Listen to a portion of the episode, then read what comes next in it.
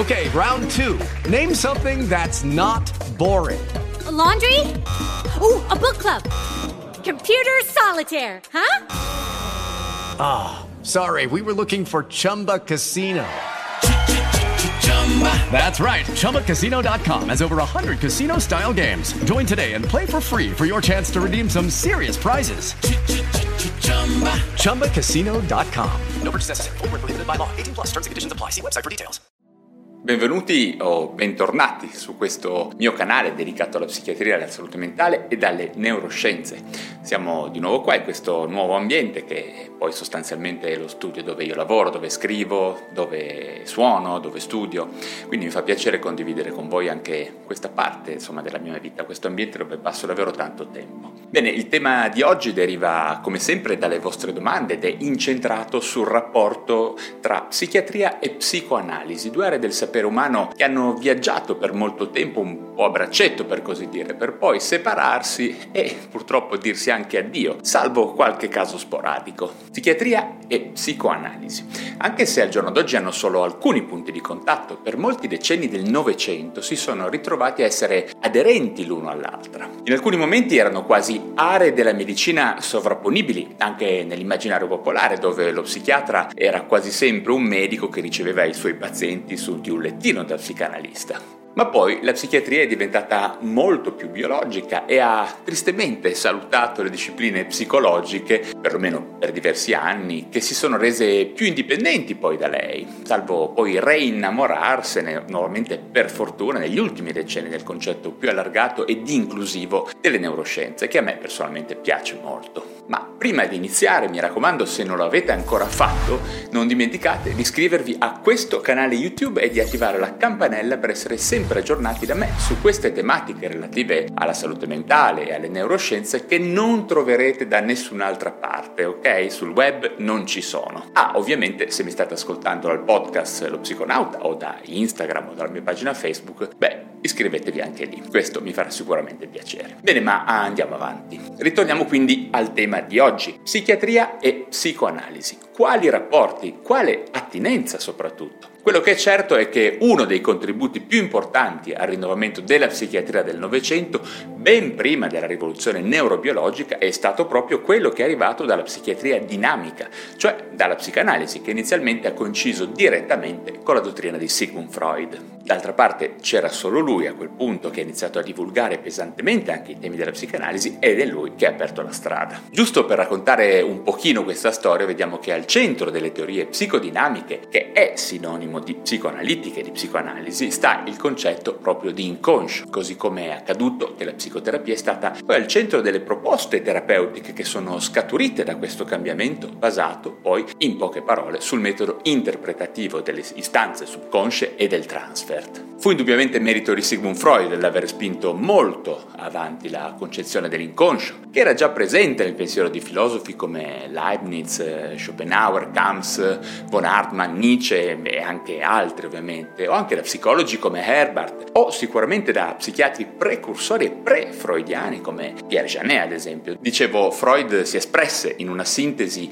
in una concettualizzazione fluida e comprensibile, che portò velocemente al suo autore ovviamente un'enorme fame e popolarità in tutto il mondo. Tutto questo in un periodo in cui tutti i medici erano impotenti di fronte a molte manifestazioni di psicopatologia e il pensiero di Freud divenne una sorta di grimaldello in grado di aprire molte porte sul piano terapeutico, non tutte ma molte. Infatti con Bleuler, Jung e Freud ovviamente prese piede un nuovo modo di considerare i disturbi psichici, in netta polemica e contrapposizione col rozzo positivismo, per così dire, che dominava la psichiatria dell'epoca. Merito di Freud fu di introdurre una concezione psicologica e dialettica del disturbo mentale. Infatti questi disturbi iniziarono ad essere visti come il risultato di un contrasto, di uno squilibrio di tensione, di un conflitto non risolto fra esigenze umane interne, familiari e sociali contraddittorie, ma interpretabili e di conseguenza comprensibili e anche elaborabili, quindi verso il sentiero della guarigione. Il soggetto cosiddetto nevrotico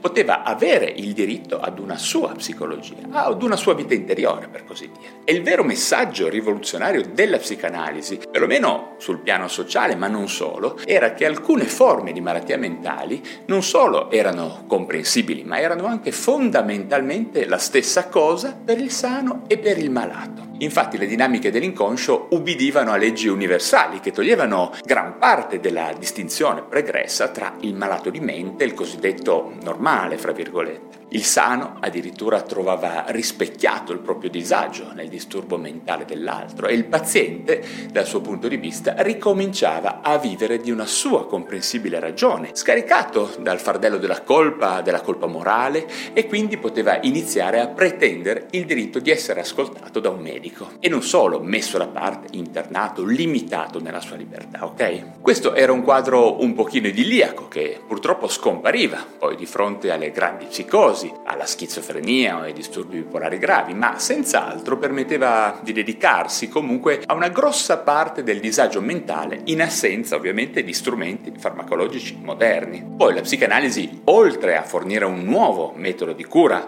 un valido strumento interpretativo per alcuni disturbi mentali, per i rapporti tra individui con la società e per la vita psichica in generale, dicevo, la psicoanalisi in psichiatria costituì appunto una formidabile critica nei confronti delle concezioni morali sulla malattia mentale dell'Ottocento. Quella che veniva messa in crisi, tra l'altro, era anche l'idea di una sorta di rispettabilità borghese garantita per sempre di un'elite tutelata quasi geneticamente dal disagio mentale, per lo più appannaggio delle classi meno ambienti. Le cose non stavano così e ci se ne accorse in quel periodo. L'ipotesi che i disturbi mentali avessero origine nelle relazioni precoci, nella famiglia, nella vita sessuale, che la nevrosi fosse sostanzialmente un sottoprodotto inevitabile della civilizzazione, nel senso del contenimento delle nostre istanze pulsionali, che la repressione e la negazione puritana dei desideri, in definitiva, non potessero funzionare per portare serenità agli esseri umani. Tutto questo ha significato una critica culturale generale alla ideologia, per così dire, trionfante della borghesia colonialistica dell'Europa dell'Ottocento,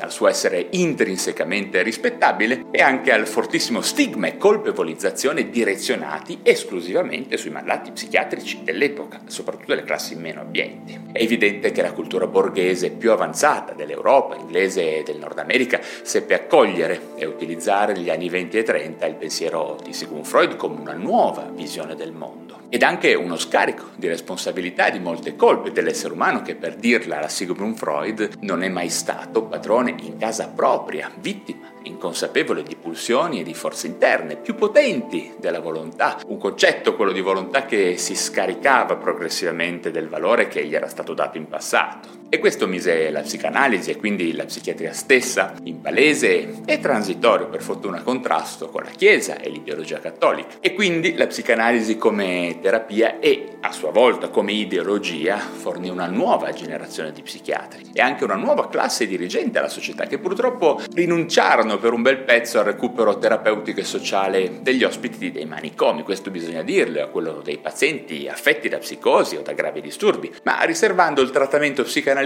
solo ai soggetti ansiosi e nevrotici o anche ai sani che potevano permetterlo sicuramente sul piano economico, cercando di garantire nuovamente ad un'elite sociale non solo il miglioramento delle loro fobie, dei loro fastidi, chiamiamoli, e delle loro inibizioni nevrotiche, ma anche e soprattutto un più libero, spontaneo, articolato sciolto, efficace, diciamo, gioco di possibilità nei rapporti con le altre persone e con un mondo in rapida trasformazione. Quindi la psichiatria purtroppo transitoriamente divenne un momento elitario e non venne distribuita in maniera democratica a tutta la popolazione. Ma quindi vediamo che l'influenza delle teorie e delle tecniche psicanalitiche sulla psichiatria in generale e in particolare sul modo di intendere e curare le psicosi, soprattutto la schizofrenia, si è sviluppata dopo Freud, nel corso di molti decenni e con non poche difficoltà e indubbiamente fallimenti. Insomma, la psicosi e la grave patologia affettiva e dissociativa non sono mai andate troppo d'accordo con il metodo psicoanalitico. In realtà l'attuale concezione della nevrosi non è molto diversa da quella impostata da Freud, mentre l'interpretazione più accreditata delle psicosi, quella attuale invece, pur utilizzando il contributo della psicanalisi sul piano del gioco e delle relazioni terapeutiche, questo è indubbio, si differenzia molto al giorno d'oggi da quella del suo fondatore e ha preso una deriva biologica inevitabile e motivata soprattutto anche dai successi indiscutibili della psicofarmacologia moderna che ha permesso di aiutare davvero tante persone persone. Comunque, al di là delle cautele di Sigmund Freud, che giustamente riteneva la psicanalisi non completamente applicabile alla schizofrenia, e poi anche della continua deriva organicistica della psichiatria del Novecento, sicuramente in diverse ondate, si è poi recuperata l'idea che anche la condizione psicotica potrebbe trarre vantaggio dalla psicanalisi e da altre psicoterapie in molti casi, e nuovamente che il rapporto di vicinanza tra il normale e il patologico in salute mentali, tra noi, chiamiamoci normali, normali e i matti, sempre fra virgolette, sia senz'altro maggiore di quanto si pensasse nei secoli scorsi, o anche solo 40 o 50 anni or sono. Insomma, le distanze fra la normalità e la patologia sono indubbiamente sempre più ravvicinate. In ogni caso, il dibattito sul rapporto tra gli aspetti biologici, individuali e quelli interpersonali e sociali del disturbo mentale rappresenta un elemento di critica, ma anche un fattore di sviluppo della psichiatria del nostro secolo, qualsiasi riferimento teorico decidiamo di seguire o di non seguire seguire. Ma per adesso mi fermo qui, mi devo fermare qui, anche se il tema mi appassiona molto. E quindi anche per oggi ho finito. Se vi sono stato utile datemi un like e spero anche che vi facciate sentire con domande, precisazioni o opinioni giù in descrizione. Prima di salutarci ricordatevi come sempre di iscrivervi a questo mio canale YouTube o al mio podcast Lo Psiconauta a seconda del canale digitale da dove mi state ascoltando. Ricordatevi anche del mio Instagram, della mia pagina Facebook e soprattutto del mio blog valeriorosso.com dove troverete tantissimi articoli di approfondimento sulla moderna psichiatria e sulle neuroscienze. Tutti contenuti gratuiti che, lo ripeto, difficilmente troverete da altre parti. Grazie davvero, come sempre, della vostra attenzione e ci vediamo al prossimo video. Ok, round 2. Name something that's not boring. A laundry? Ooh, a book club. Computer solitaire, huh? Ah, oh, sorry, we were looking for Chumba Casino.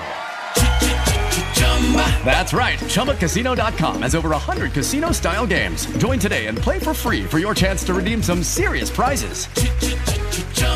ChumbaCasino.com. No purchase necessary. Full prohibited by law. 18 plus terms and conditions apply. See website for details.